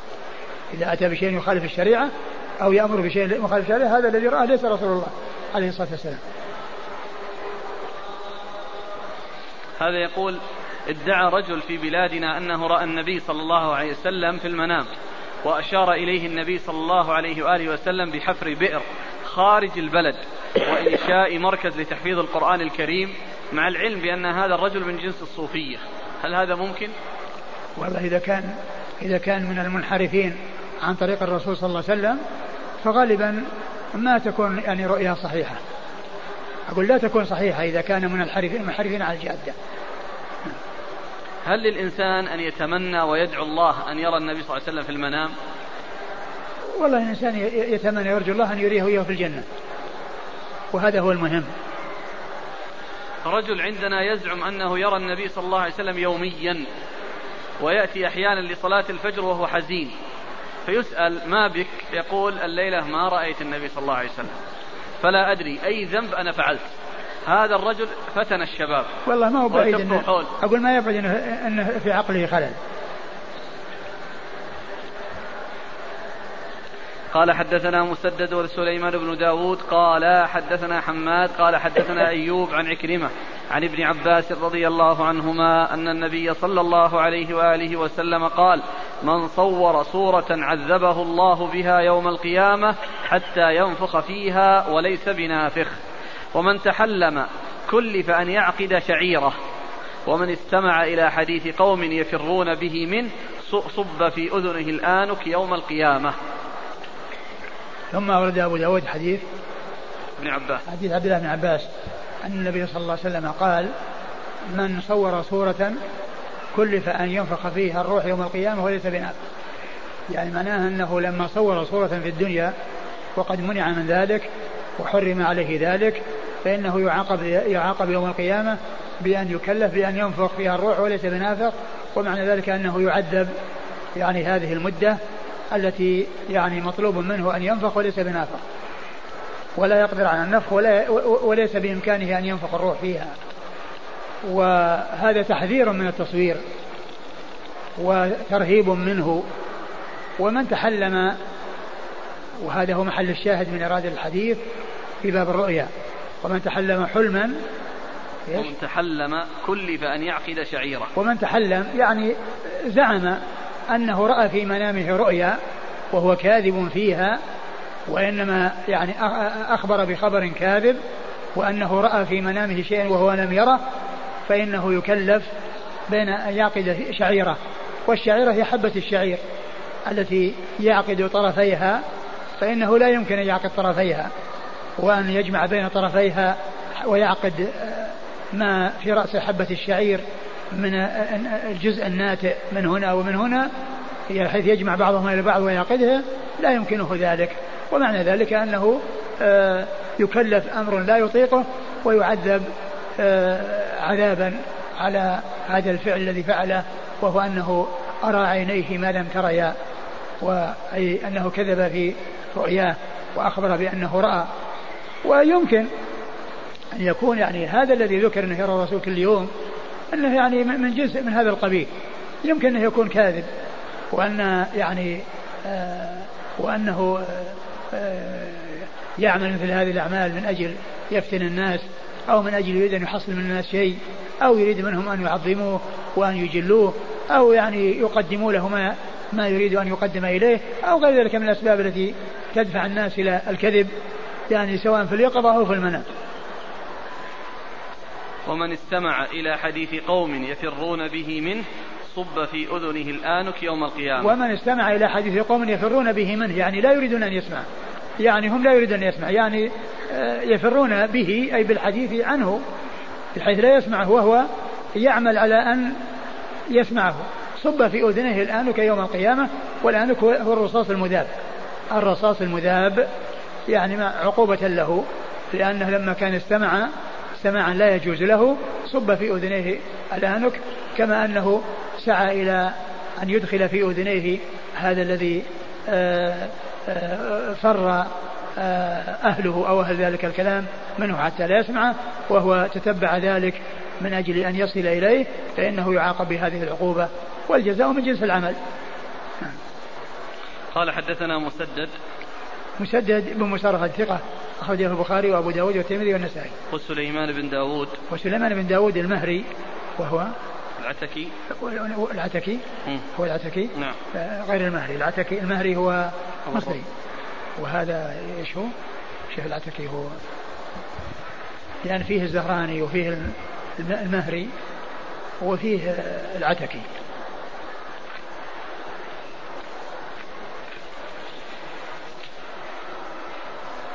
المهري أبو الربيع المصري. اسمه هذاك المهري. آه المهري. أبو الربيع المصري. البصري؟ و... إيه. آه. والعتكي هذا أبو الربيع الزهراني أبو الربيع البصري. أبو الربيع الزهراني؟ البصري نزيل بغداد. الزهراني؟ نعم. هو العتكي؟ نعم. أيه. نعم. وهو؟ ثقة أخرجه البخاري ومسلم وأبو داود النسائي. ثقة أخرجه البخاري ومسلم وأبو داود النسائي. عن حماد. عن حماد آه بن زيد. الإسناد؟ إيش؟ مسدد. مسدد زيد. نعم. حماد بن زيد. وهو ثقة. أخرجه أصحاب كتب الستة. عن أيوب عن عكرمة. لأن إذا جاء حماد يروي عن مسدد أو يروي عن سليمان بن حرب فإنه حماد بن زيد. وإذا جاء حماد غير منسوب ويروي عنه أبو موسى بن إسماعيل التبوذكي فالمراد به حماد بن سلمة. وقد ذكر المزي في تهذيب الكمال بعد ترجمة حماد بن سلمة لأن ترجمة حماد بن زيد وحماد بن سلمة متجاورتان. الأولى ترجمة حماد بن زيد ثم ترجمة حماد بن سلمة. وبعد ترجمة حماد بن سلمة ذكر فصلا ذكر فيه العلماء أو الشيوخ الذين يعني أو التلاميذ الذين يرون عن هذين الشيخين اللي محمد بن زيد وحماد بن سلمة وأنه إذا روى عنه فلان وفلان فهو حماد بن زيد ويروى عنه فلان وفلان فهو حماد بن سلمة. عن أيوب عن عكرمة؟ عن أيوب ابن أبي تيمية مر ذكره وعكرمة هو بن عب... مولى بن عباس ثقة أخرجه أصحاب في الستة عن ابن عباس وقد مر ذكره. هذا الوعيد في من صور صورة جاء عدد من الأسئلة. هل يدخل فيه التصوير الفوتوغرافي والفيديو؟ آه الصورة الفوتوغرافية هي صورة و آه وكبار المشايخ. يعني في في هذا العصر ومنهم شيخنا الشيخ عبد العزيز بن باز له رسالة في هذا اسمها الجواب المفيد في حكم التصوير. وكذلك شيخنا الشيخ محمد أمين الشنقيطي رحمة الله عليه كان إذا قيل له أن الصورة الفوتوغرافيه أنها ليست مثل الصورة الصور الأخرى التي تنقش قال هي يقول لها صورة ويقول الذي يعملها المصور. هي اسمها صورة والذي يسويها يقال له المصور. والشيخ الألباني رحمه الله كان يقول يعني أنها ظاهرية ظاهرية عصرية. الذي يقول أن هذه يعني لا يقال لها صورة أن هذه ظاهرية عصرية. يعني معناه أن الصور الأخرى قال لها صورة اللي في في قماش. وإذا كانت يعني صورة فوتوغرافية ما يقال لها صورة هذا مثل مثل عمل أهل الظاهر. يقول أهل الظاهر الذين يعني يعني يجعلون يعني شيء معين. هو المعتبر وغيره لا يلحق به ولا يعتبر مثله ولا يماثله. فالحاصل أن الصور الفوتوغرافية هي من الصور وهي داخلة تحت التصوير وأن الواجب هو الحذر يعني من ذلك إلا ما تدعو إليه حاجة أو ضرورة يعني مثل ما يتعلق بأمور لا بد منها مثل جواز سفر أو يعني رخصة قيادة أو ما إلى ذلك من الأمور التي يحتاج الناس إليها فهذه آه، آه، لا بأس بها إن شاء الله.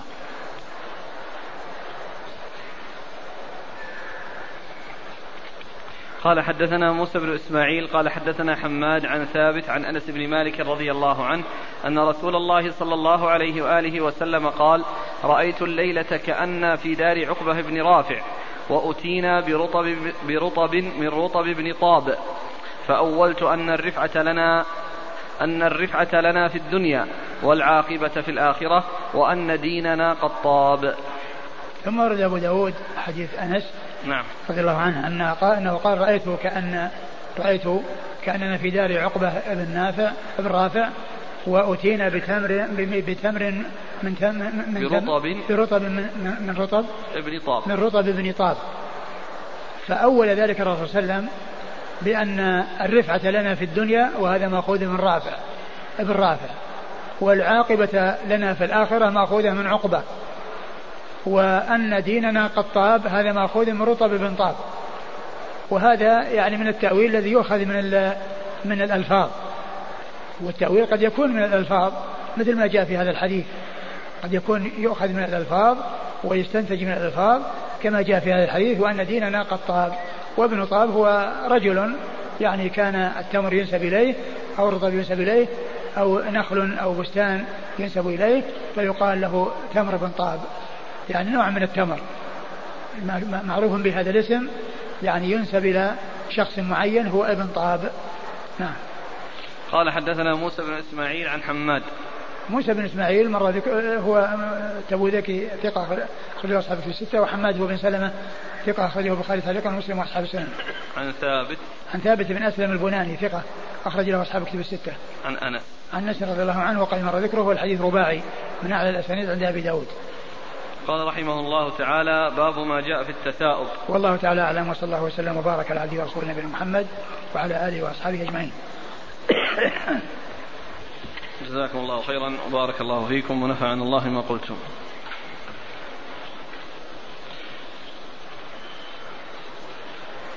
بالأمس جاء حديث أن العي من الإيمان والفصاحة من النفاق. فأشكل ما معنى إيش المراد بالعي؟ فالأخ يقول روى الترمذي العي ولا العين هو؟ لا. أنا كنت فهمت أمس العين. لا لا العي. إيه العي. أي. أيوه. روى الترمذي عن أبي أمامة رضي الله عنه عن النبي صلى الله عليه وسلم أنه قال الحياء والعي شعبتان من الإيمان والبذاء والبيان شعبتان من النفاق. كتاب في جامع الترمذي وقد صحح الحديث الألباني رحمه الله. قال أبو عيسى الترمذي والعي قلة الكلام والبذاء هو الفحش في الكلام والبيان هو كثرة الكلام. وقال المبارك فوري في التحفة قوله الحياء والعي أي العجز في الكلام والمراد به في هذا المقام هو السكوت عما فيه إثم. من من النثر والشعر لا ما يكون للخلل في اللسان. قاله القاري انتهى. آه، أنا أمس آه، فهمت العين. إذا قلت العين الإيمان وش يجيب العين للإيمان؟ وعلى كل يعني العي يعني يكون محمودا ويكون مذموما. وهو يعني إذا كان الحديث قد ثبت فإنه يحمل على ما فسر من أنه السكوت عما عما لا يعنيه والسكوت على عما لا ينبغي. وكون الإنسان يعني يكون يعني كلامه قليلا وسماعه أكثر مثل ما قال آه، آه، أبو حاتم بن حبان في كتابه روضة العقلاء قال أن الله عز وجل خلق أذنين ولسانا يعني واحدا حتى يكون الإنسان يعني يسمع أكثر مما يقول يعني سماعه أكثر من قوله و ومعلوم أنه يعني إذا فسر بهذا المعنى أنه مستقيم. وأما العي الذي هو العجز وعدم القدرة على الكلام مطلقا الذي هو ضد الفصاحة والإنسان الذي يعني هذه صفة مذمومة. وقد يعني جاء في الأثر أن ما شفاء العي السؤال. يعني كل الإنسان يعني عنده إعياء وعنده عدم قدرة على شيء يحصل عن طريق السؤال. نعم. نعم. يشبه الحديث اللي مر بنا. الحديث اللي مر بنا غر كريم والمنافق يعني خب لئيم. يقول هل على المرأة التي توفي عنها زوجها ولم يدخل بها عدة وهل لها إرث؟ نعم. لها العدة والميراث جاء في الحديث عن رسول الله عليه الصلاة والسلام. وثبت السنة بذلك أن عليها العدة ولها الميراث. يقول أنا ولله الحمد وفقني الله للحج. حجة الإسلام والعمرة عدة مرات. والآن عند وصولي من بلادي في رمضان اعتمرت عن أحد قريباتي وأحب أن أحج عن أحد من الأقارب. وكذلك إذا اعتمرت أحب أن أعتمر عن جميع أقاربي مثل أجدادي وجداتي الأموات رحمهم الله. فقال لي أحد الأخوة ينبغي أن تعتمر عن نفسك مع علمه أني قد اعتمرت على أني أرجع إلى حديث ومن دعا إلى هدى كان له من الأجر مثل أجور من تبعه لا ينقص من أجورهم شيء فما هو الصحيح؟ كون الإنسان يحرص على أن تكون عمره لنفسه وأن يدعو لأمواته هذا هو الذي ينبغي. وإن اعتمر عن أحد فإنه جائز لأن السنة جاءت في جواز ذلك. لكن كون الإنسان تكون عمره وحجاته لنفسه ويدعو لأقاربه ولمن شاء من المسلمين أو يدعو المسلمين أو لمن شاء منهم يعني هذا هو الذي ينبغي. نعم. يقول ذكر لنا أحد المشايخ ممن يدرس التفسير عند مسألة أبوي النبي صلى الله عليه وسلم هل هما في الجنة أو النار؟ قال أن أحد مشايخه رأى النبي صلى الله عليه وسلم وأشار إليه إشارة معناها أن لا تخوض في هذه المسألة. فما رأي فضيلتك؟ والله يعني يؤخذ بحديث الرسول صلى الله عليه وسلم ولا يؤخذ بهذه الرؤيا حديث الرسول صلى الله عليه وسلم الذي قال إن أبي وأباك في النار. وحديث استئذان النبي صلى الله عليه وسلم ربه استئذانه بأن أن يزور قبر أمه بأن أن يدعو لأمه أن يستغفر لها فلم يؤذن له واستأذن أن يزورها فأذن له. وأنزل الله عز وجل في ذلك ما كان النبي والذين آمنوا يستغفروا المشركين ولو كانوا أولي قربى. يعني ف فما جاء عن رسول الله عليه الصلاة والسلام من الحديث الصحيحة هو الذي يبنى عليه. وأما هذه الرؤيا التي مخالفة للشرع فإنه لا يلتفت إليها. ولم يرى رسول الله صلى الله عليه وسلم الذي قال له هذا الكلام. رجل أفطر في صوم قضاء متعمدا ماذا عليه؟ هل يقضي اليوم بيومين؟ لا يقضي يوم واحد ولكنها لا يجوز الإنسان أن يترك الواجب الذي أوجبه الله عليه وقد دخل به. فإن آه، قيامه بفعل واجب ثم يتخلى عنه ويبقي الدين في ذمته هذا هذا مذموم. ولكن الوجوب الذي يجب عليه هو قضاء يوم واحد فقط. هل ثبتت أحكام شرعية برؤيا النبي برؤيا رآها النبي صلى الله عليه وسلم؟ رؤيا رؤيا الأنبياء وحي كما هو معلوم. رؤيا الأنبياء وحي. وكل ما أخبر به الرسول من رؤى رآها فإنه وحي من الله. لأن رؤيا, رؤيا الأنبياء وحي وعائشة رضي الله عنها وأرضاها في قصة الإفك كانت تقول كنت أحب أن يرى الرسول صلى في منامه رؤيا يبرئني الله بها. وما كنت و, و, ولشاني في نفسي أهون من أن ينزل الله في آيات تتلى. يعني كانت تتمنى أن يحصل له وحي عن طريق النوم ومعلوم رؤيا الأنبياء وحي. نعم. وهي قصة إبراهيم أني أرى في المنام أني أذبحك فانظر ماذا ترى. نعم. هل يجوز لمن رأى أباه الميت يأمره برد بعض الحقوق إلى بعض الناس كالديون والودائع؟ لا سيما وأننا نجد كثير من الروايات عن السلف في مثل هذا. هل يعتمد على مثل هذه الرؤى؟ والله لا شك الاحتياط في هذا إذا كان رأى أباه. وقال إنه له دين أو لفلان عليه دين لا شك الاحتياط هو هو تبرئته ما دام إنه يعني آه، حصل له ذلك لأنه آه، آه، في ذلك تخليص تخليص ذمته. نعم. يقول يوجد في المدينة النبوية مسجد إمامه في صلاة العشاء بعد الركوع يوميا يدعو على الدول الكافرة. بسم الله الرحمن الرحيم. الحمد لله رب العالمين. والصلاة والسلام على عبد الله ورسوله نبينا محمد وعلى آله وصحبه أجمعين. أما بعد قال الإمام أبو داود السجستاني يرحمه الله تعالى باب ما جاء في التثاؤب. قال حدثنا أحمد بن يونس قال حدثنا زهير عن سهيل عن ابن أبي سعيد الخدري عن أبيه رضي الله عنه أنه قال قال رسول الله صلى الله عليه وعلى آله وسلم إذا تثاءب أحدكم فليمسك على فيه فإن الشيطان يدخل. بسم الله الرحمن الرحيم. الحمد لله رب العالمين وصلى الله وسلم وبارك على عبده ورسوله نبينا محمد وعلى آله وأصحابه أجمعين. أما بعد فيقول الإمام أبو داود السجستاني رحمه الله تعالى باب في التثاؤب. ما جاء في التثاؤب. باب ما جاء في التثاؤب. يعني ما جاء فيه من أحاديث تبين أحكامه وآدابه وما يتعلق بذلك. والتثاؤب هو ما يحصل من الإنسان عندما يكون فيه يعني كسل وخمول ويكون غالبا نتيجة عن يعني كثرة أكل فإنه يترتب على ذلك أن الإنسان يتثاءب وهو يدل على الكسل وعلى الخمول. والشيطان يعني يريد هذا الشيء لأن كل ما فيه ضرر على الإنسان وكل ما فيه خمول وضعفا في الإنسان يريده الشيطان. وقد جاء عن النبي الكريم صلى الله عليه وسلم أن الإنسان عندما يتثاءب فإنه يتأدب بآداب فمن هذه الآداب ما جاء في حديث أبي هريرة رضي الله تعالى عنه الذي أورده المصنف وهو أن الإنسان إذا تثاءب يمسك بيده على فيه فإن الشيطان يدخل.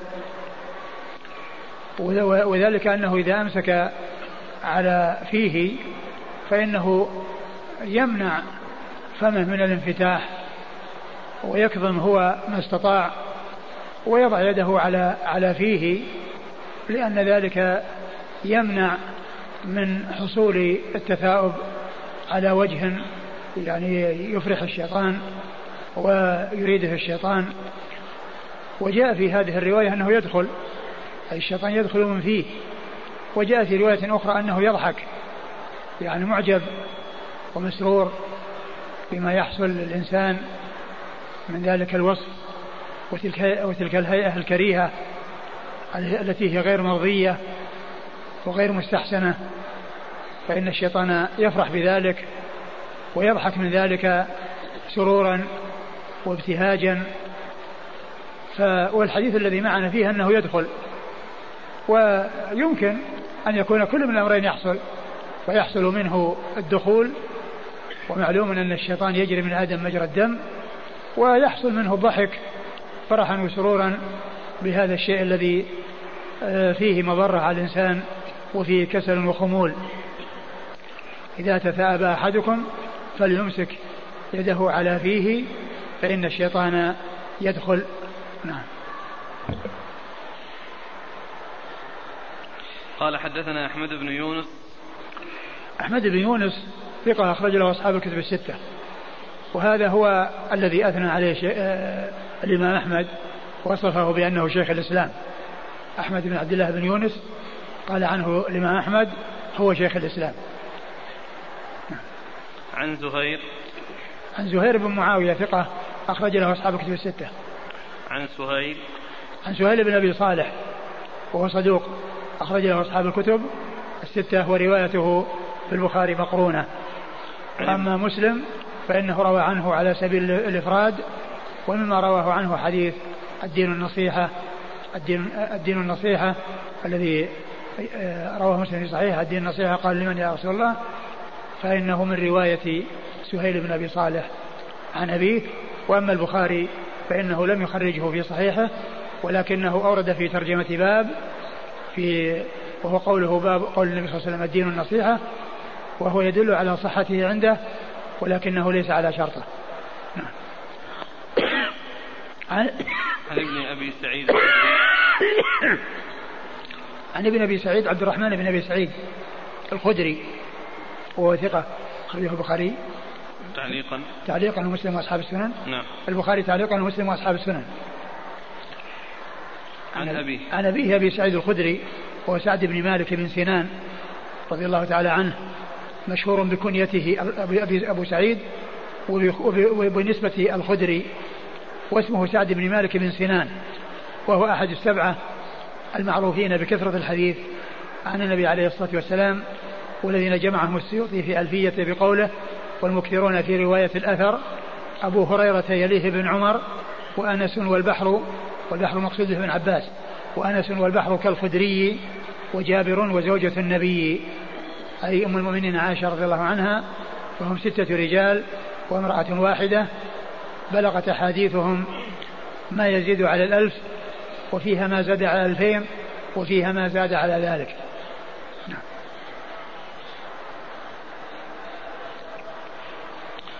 ذكر صاحب العون في قوله فإن الشيطان يدخل قال إما حقيقة أو المراد بالدخول التمكن منه على كل هو التمكن عن حاصل والدخول ممكن.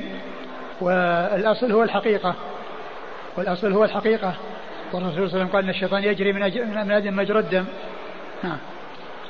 يقول الأخ ولو كان هذا الإنسان قد أتى بأذكار اليوم والليلة والأذكار يكون فيها حرز من الشيطان فكيف يدخل لا في شك هذه الحال؟ أقول لا شك أن أن أن, أن, أن, أن إذا جاء سبب أو وجد سبب يعني يتمكن الشيطان.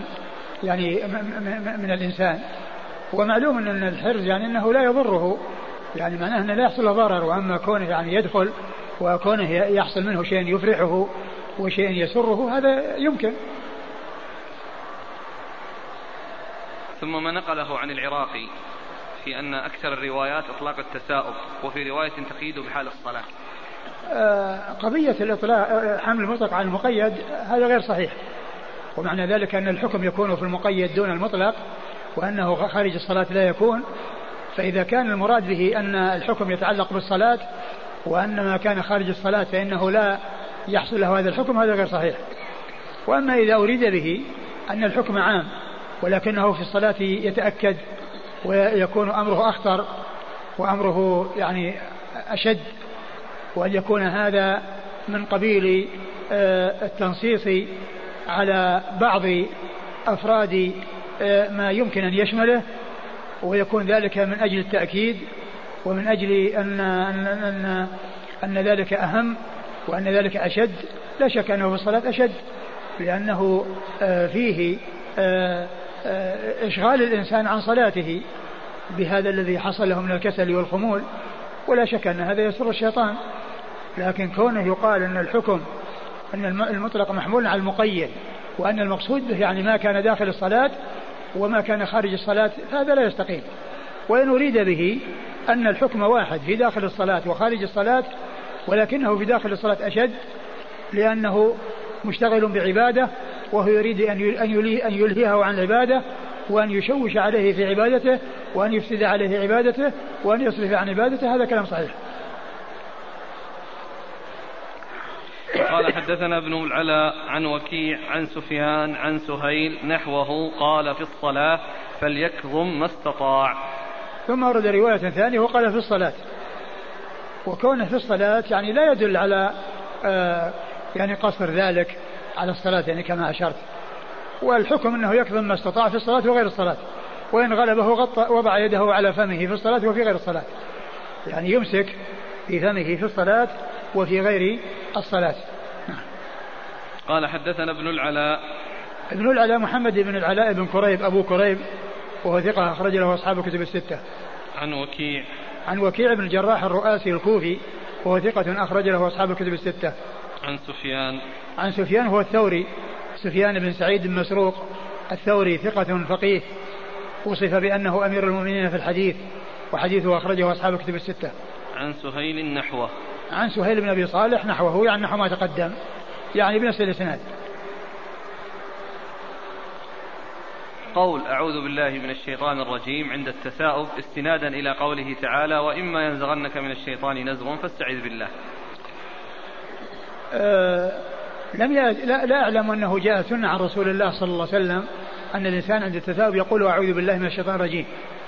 ولكن كون النبي صلى الله عليه وسلم قال التثاؤب من الشيطان فكون الإنسان يستعيذ بالله من الشيطان لأن هذا منه لا بأس بذلك لأن هذا من الشيطان.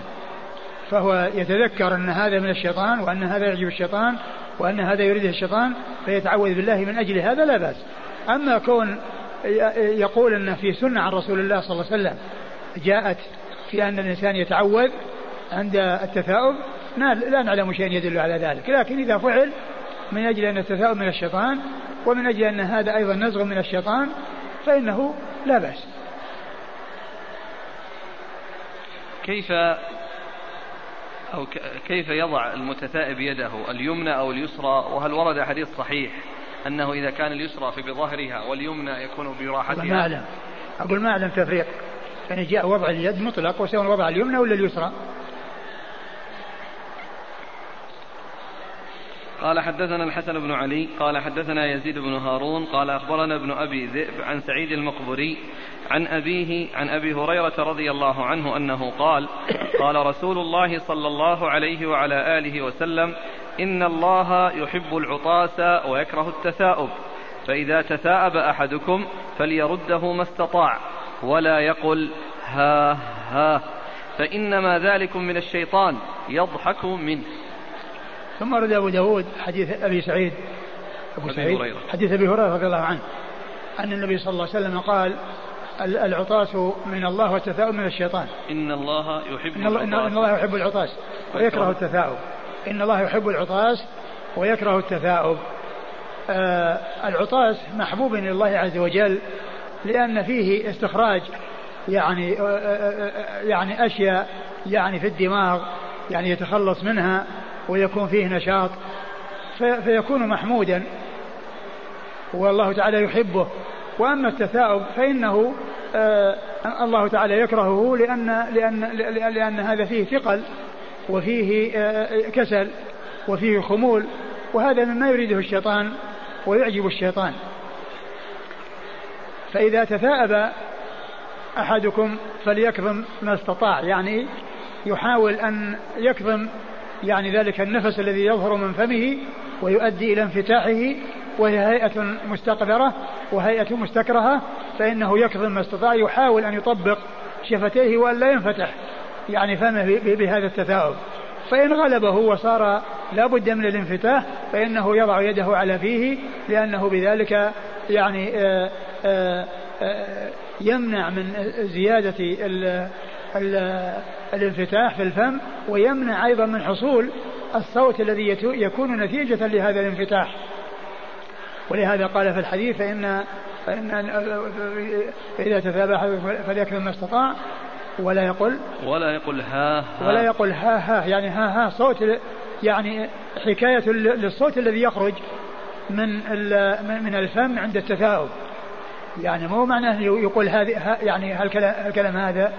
وأنه يعني الإنسان ينطق به وإنما هو حكاية عن الصوت الذي يخرج بسبب هذا الانفتاح وبسبب هذا النفس وهذا مبالغة في التثاؤب.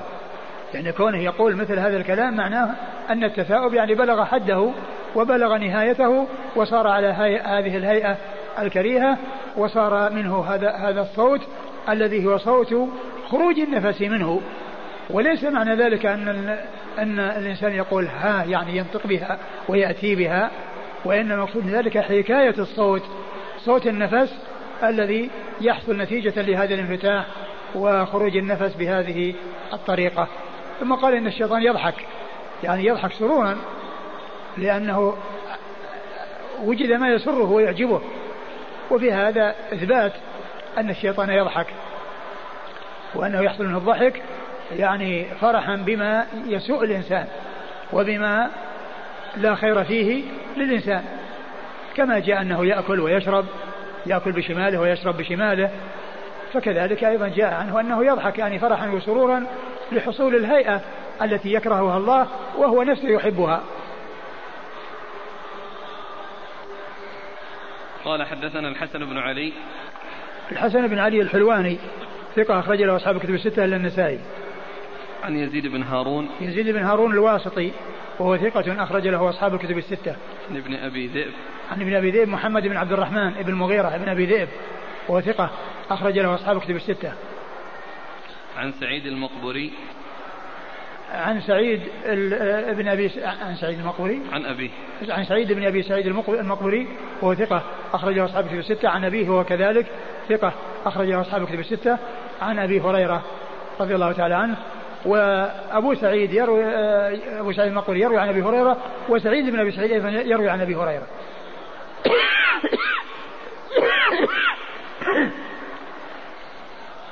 فيروي عن أبي هريرة مباشرة ويروي عنه بواسطة.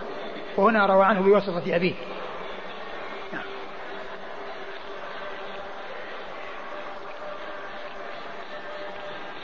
قال رحمه الله تعالى باب في العطاة. قال حدثنا مسدد قال حدثنا يحيى عن ابن عجلان عن سمي عن أبي صالح عن أبي هريرة رضي الله عنه أنه قال كان رسول الله صلى الله عليه وعلى آله وسلم إذا عطس وضع يده أو ثوبه على فيه وخفض أو غض بها صوته شك يحيى. ثم رد أبو داود باب في العطاس يعني وما يتعلق بآدابه وقد مر أن الله تعالى يحب العطاس. ويكره التثاؤب. والنبي صلى الله عليه وسلم جاء عنه في حديث أبي هريرة هذا أنه كان إذا عطس وضع يده وضع ثوبه على فمه وغض صوته يعني بالعطاس. لأن كونه يضع يعني يعني ثوبه على وجهه آه، عند حصول حصول العطاس يعني في فوائد. وضع الثوب على الوجه على الفم والأنف في حال العطاس فيه فوائد. أولا يخفض الصوت. والأمر الثاني يمنع من حصول أشياء تتطاير يعني وتنتشر بسبب العطاش العطاس فإن هذا الوضع يمنع من, من انتشارها سواء عليه أو على من حوله. يعني يحصل رشاش أو يحصل يعني يعني شيء بسبب العطاس الذي يحصل بقوة تخرج من الدماغ فينتج عنه أن يخرج يخرج من أنفه أشياء فهذا يمنع من وصول من خروجها يعني سواء على جسمه أو على من يكون حوله. فإذا فيه أو من فوائده هذا العمل يعني خفض الصوت والحيلولة دون يعني يعني قوته وارتفاعه يعني بصوت العطاس. وأيضا الحيلولة دون ما يمكن أن يخرج بسبب قوة العطاس العطاس وخروج شيء من الدماغ بهذه القوة. ف يعني تتطاير على على جسده أو على من يكون حوله. نعم. كان رسول الله صلى الله عليه وسلم إذا عطس وضع يده أو ثوبه على فيه وخفض أو غض بها صوته شك يحيى. نعم. يعني خفض أو غض شك يحيى أحد الرواة. نعم. قال حدثنا مسدد. مسدد بن مسرهد البصري ثقة أخرجه البخاري وأبو داود والترمذي والنسائي. عن يحيى. عن يحيى بن سعيد القطان ثقة أخرجه أصحاب كتب الستة. عن ابن عجلان. عن ابن عجلان محمد بن